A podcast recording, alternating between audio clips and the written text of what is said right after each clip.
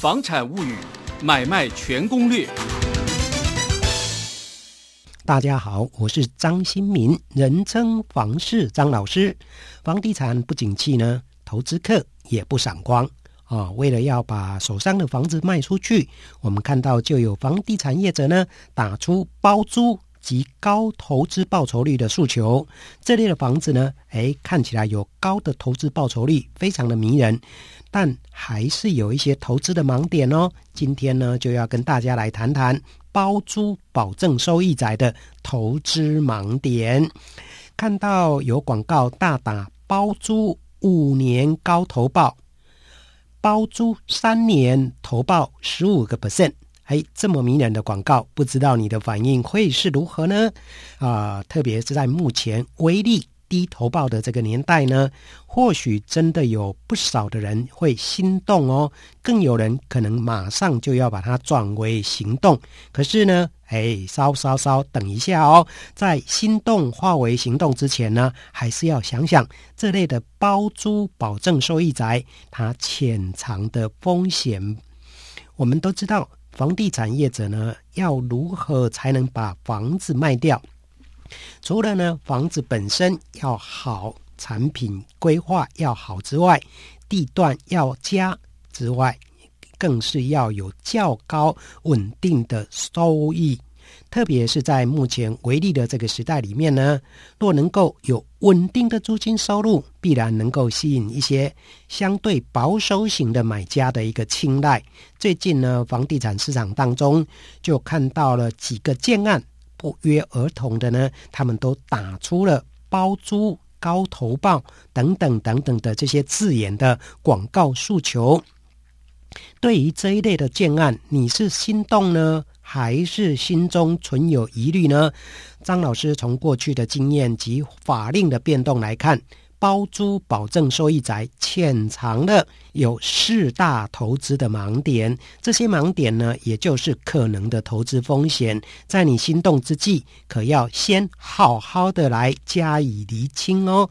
首先啊，第一个我们要厘清的盲点呢，就是这些建商啊寄出了包租保证收益是否是合法的。哎，这个是关键点哦！哦，从去年二零一八年六月开始，我国已经有租赁住宅市场发展及管理条例正式上路，也就是市场上所俗称的租赁专法，开启了租赁住宅服务业的新时代。从此之后呢，包括房屋的一个包租代管，都必须在合乎法令规范的情况之下，才可以来执业。业者卖预售屋，打出包租的这样的一个承诺，由于购买者可能就要事先厘清这个建筑业者这一家建商是否有合法的房屋包租的相关资格哦。若是没有，他是不是有找合法的租赁住宅服务业者来进行包租？哦，那这个都是要事先来做厘清的。若是没有，哦，那这个部分啊，可能后面投报率再有多高，恐怕都是一种违法的行为，到最后还是会是虚幻一场。第二个。这个包租保证收益是否拿你的钱来给你呢？啊，这个部分很多人可能会觉得说，哎，张老师，你这讲的好像有一点点在玩文字游戏。哎，确实哦，我们看到包租保证收益在国内的房市当中，实际上它并不是一个新鲜玩意儿。这几年来呢，有些业者在卖海外房地产的时候也会拿来使用，所以呢，并不算是新的销售手法。啊、可是呢，它却是一个不错的销售手法。怎么说呢？明眼人一看就知道，羊毛出在羊身上。业者提供出来的这个保证租金收益呀、啊，绝对不可能是业者拿自身他自己的利润来分给这个购屋人，然后分给投资者。他操作的手法呢，可能就是先将房价拉高。哦，把这个房子的总价拉高，再将这些高出来的价款呢，分期的还给这些投资人，特别是一些低总价的产品呢，很多民众很容易被眼前的收益给蒙蔽掉的。这里张老师就举一个简单的例子，可能大家就会非常的清楚明了了。假设有一个房屋的总价，原来它是要五百万来卖出，业者呢，啊、这个想想应该让更有吸引力的方式吸引这些民众来买，所以呢，就想出用包租保证收益，每年有五趴来作为号召。那事实上呢，他已经偷偷的悄，也也悄悄的把这个房价拉高到六百万。那这个多出来的一百万呢，就是业者每年五趴还给你的钱呐、所以呢，你说你是真的赚到了这个包增保包租保证的收益呢，还是业者赚到了啊、所以这个是第二点，保证。啊，这个收益的这部分，实际上业者是拿你的钱来还给你呀、啊，并不是你自己真正额外赚到的钱，这只不过是一个障眼法而已喽。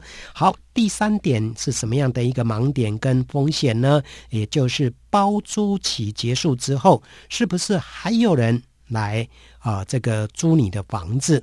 哦，因为业者寄出了这种包租保证收益，基本上都有年限的，不可能呢永久包租。那包租期结束之后呢，你的房子该怎么办？哦，这个是一个问题哦。若是当初原本就是。以投资为目的，你当然想说，那我就继续出租喽。可是呢，如果房子又是远在中部或是更远的南部的话呢，这时候你就是要自己花时间去当地找房客喽。或是说呢，你额外花一点钱找当地的包租业者或是代管业者来帮你的房子做出租。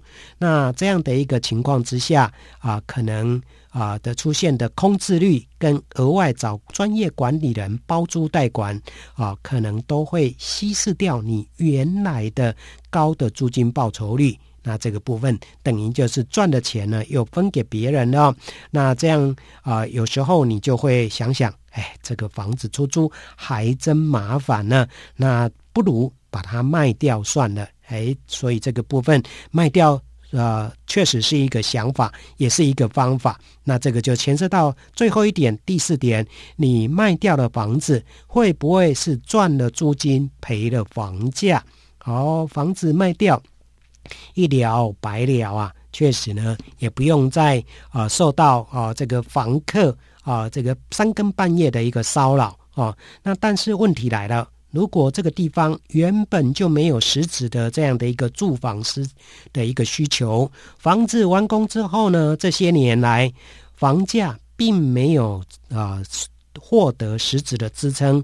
等你想卖房子的时候呢，房价已经啊、跌了一大截了啊、那或许你想说，我这几年包租也赚了一些租金，可是呢，等到你把房子卖掉之后，恐怕你才会吓一跳。啊！突然发现说，房价跌落的损失呢，远大于你这个这过去几年来的一个租金收益啊。那这个真的就是赚了少少的一个租金，却赔了大大的一个房价哦。哦，所以啊，这个部分我也在这里举一个啊，这个朋友的。活生生、血淋淋的一个案例，他去买了一个南部的这样的一个学生套房出租。刚开始的时候呢，有六趴的这个租金报酬率。